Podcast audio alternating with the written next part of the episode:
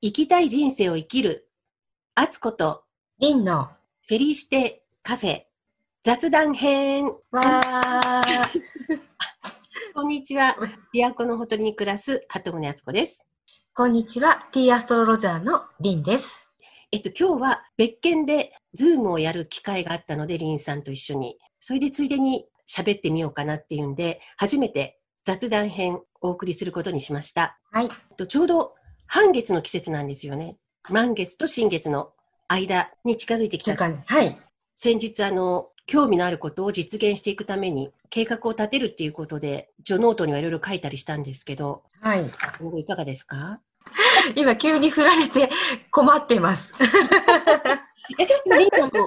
急に振られて困ってます。はい。そう、あの、いつもはね、あの、打ち合わせしてるんですよね。多少はね、大枠は決まってますよね。でそうも。フェリシテムーンノートにあの後でも、リンさんも実際いろいろ書いてるんですよね。それをちょっとあ見てみないとなと思って今ノートを出してみました。となんかこの1週間で思ったのは気持ちの上で手放したことが多くってあの何かっていうのはここではちょっと言えないんですけど。ええあのえ、それは意識して手放したっていうことですか？それとも自然とそうなったっていう？やっぱりこう、いて座満月で、あの、今までやってきたことが、とまだ結果はね、出てないんですけど、満ちてきた感じがしたんですよ。で、そこから、と周りにね、感謝をする日だったので、満月が。はい。だから家族とか、やっぱり、あの、周りのお友達とか、いろいろね、考え、いろいろあの、今までのことを考えて、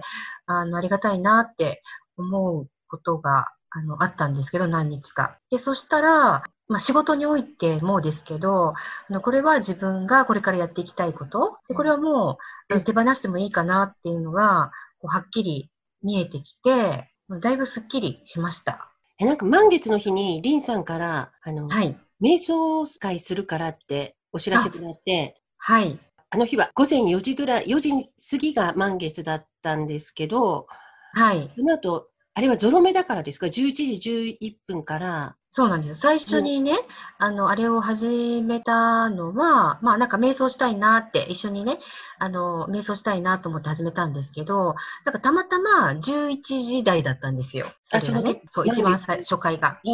あ満月だったか新月だったか忘れたんですけど、あ、うんで、それで、えっと、やっぱりなんかゾロ、なんか1、1と1っていうのは、なんかちょうどほら、あの、ゲートみたいでしょ ?1 と1。門の、こう、柱みたいな感じで、うんで、11っていうのはなんかこう、ゲートが開くっていう意味合いがあるらしいんですね。ええそれがなんか4つ重なってたら、なんかめっちゃ開くんじゃない？みたいな感じに思って、だからその中途半端な時間なんですけど、その時間に、あの、瞑想を始めるのがいいかなと思って始めたんですよ。私が夫と出会ったのは11月11日です。はい初めて出会っもういきなり、あヨーロケから来ましたか。た。だから、あ、でもね、そのね、1111だったから、その日にち覚えてるんうです。ん、うん、うん、うん、うん、うん。だから私も結構好多分、うん。きですよ、その11時11分とか。ね。じゃあ、だい結構前からやってたんですか？あのーえーやっぱりコロナが始まって集まれないので、何かあの集まらなくてもできる、一緒にできることないかなと思って始めたのがきっかけだったんですけど、だから瞑想会って言ってもみんなで集まるんじゃなくて、それぞれうん。自分の自宅とかで同じ時間にそうです。同時にみんはない。で一緒に決まった時間、えっ、と、15分でしたっけ？15分。はい。15分それぞれに瞑想しましょうっていうことで、はい。この場でね、自分で勝手にやればいいから、直前にも、あの、リンさんから始めますってお知らせもらってやったんですけど、はい。どうでした？満月のメッセージを送っていただいたでしょうなあはい。はい。なんかそれがまさに、それ一人一人にメッセージ、違うメッセージを送ってくださってるんですよね。それはそうなんですよ。なんかまさに自分、他の人にはどんなメッセージが言ってるか知らないけど、私自身はすごく納得できるメッセージだったので、不思議だなと思って、たまたまこのフェリシテカフェを聞いてくださってた友達とその直前にたまたまやりとりしてて、で、ちょっと彼女がなんか自分でね、病気持ってらして、で、そのことでちょっと今後早くどうなるかなってちょっと不安に思ってらしたみたいだったから、あ、じゃあせっかくだからと思って、いきなり誘って瞑想会に参加してもらったんですけど、彼女もなんかすごくタイムリーなメッセージが届いたって喜んでくれてたんですけど、それはリンさんのとこに降りてくるのかしら、そのメッセージが。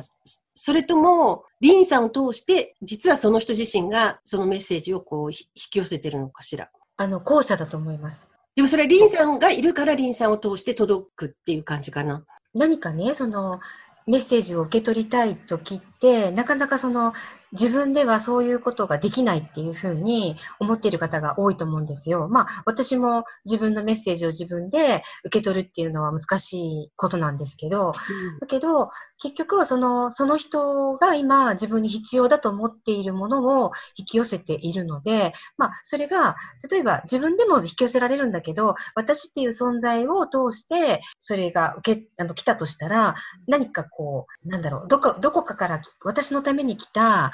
メッセージっていうふうに受け取りやすいじゃないかなっていうふうに思ってるんですね。そうよね。あ、自分で自分に聞かせてるのと、人からそう、そう。違いますよね。そうなんです。だから私もちょっと思わず、私がもらったメッセージはしっかり受け止めてるんですけど。はい、ああ、嬉しいですね。で、なんかあの、いろいろこう、フェリシテカフェ、まあ、打ち合わせの時間も通して、占星術をいろいろ聞くうちに、はい、私何にも知らなかったんですよ。十二星座も暗記してないぐらいなので、だけどなんか、いや、すごい深いなと思って、最近、がぜん興味が出てきて、で、リンさんがオンラインで占星術講座始めてるって聞いたので、ちょっと真剣に習おうかなって思ってるんです。このズームで1対1で教えてもらえるんはい、そうなんです。あの、まあ、ズームのきっかけは、あつこさんにいただいたので、本当に感謝なんですけれども、あの、ズーム、ズームって、画面上にレジュメを映せることができるので、そのレジュメを、チャートも見たりとか、レジュメが見れるので、それをなんか見ながらやってみたら、あ、意外に楽しいし、できるなと思って。うん、私も占星術で普通どういう講座をやってるのか知らないけど、こんな感じで1対1で教えてもらえるんだったら、はい。で、なんか、数日前から、あの、昔の友達がちょっと困ってることがあったから、はい、ちょっと力になりたいなと思って、いろいろな、あの、古い友達とかに連絡取ったりとかしてたんですよ、何人もの人に。うんうんうん、そしたら、昨日夜ね、それで連絡した人が、いや、ちょっとゆっくり話したいからって、なんかね、連絡が来て、電話でいろいろ喋ったんですよ、もう何年ぶりかで。えー、で、それで、その共通の友人の話になって、で、その共通の友人のね、全然知らない面をね、その彼女が教えてくれたんですよ。私が長い付き合いなのに、全然知らなかった面があるっていうのが分かって、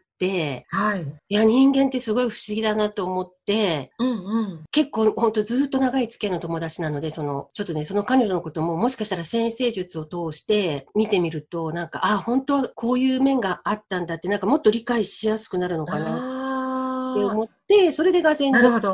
興味が出てきたんですよ。自分のことを知りたいっていうのももちろんあるんですけど、なんかね、人間って複雑でしょ？なん私に見えてる面と、別の人に見えてる面となんかね、同じ人間でも違ってたりするから、ちょっと深くリンさんに教えてもらおうかなと思って、今真剣に考えてます。はい、ぜひ、あの、お待ちしてます。あの、ここで、あの、勧誘するのもなんですが、あの、先生術って、あのね、占うっていう言葉が入っているので、星を占うっていう学問っていうふうになっているので、うん、あの、占い、まあ、占い的に捉えても全然いいかと思うんですけど、なんか私が思っているのは、その先ほどね、あの、敦子さんがおっしゃってたみたいに、まずはなんか自分のことが知れるツールだなって思うのと、あとはやっぱりまあ、勉強の延長線上で、いろんな方を、あの、最初ね、あの、たくさん見たんですけれども、やっぱりまあ、その中にお友達とかもいて、あの、それを別に性格判断とかそういうことをするつもりではないんですけど、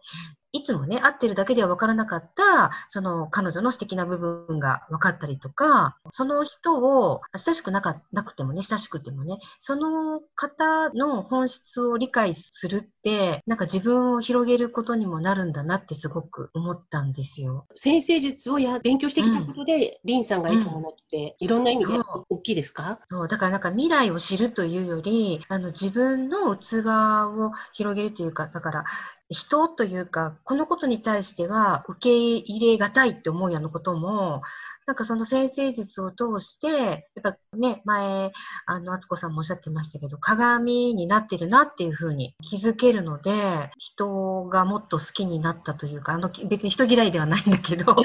でも、うん、なんか、ああ、この人のこんな部分が素敵だなとか、ますます好きになったりとか、へーっていうことはありますね。自分も他人も知ることができる。はい。せっかく半月になるので、雑談アップ、はい。その日にアップします。はい、お願いします。じゃあ、まだすごい下着を着て街に出かけてない。あ、そう、そうだった、そうだった。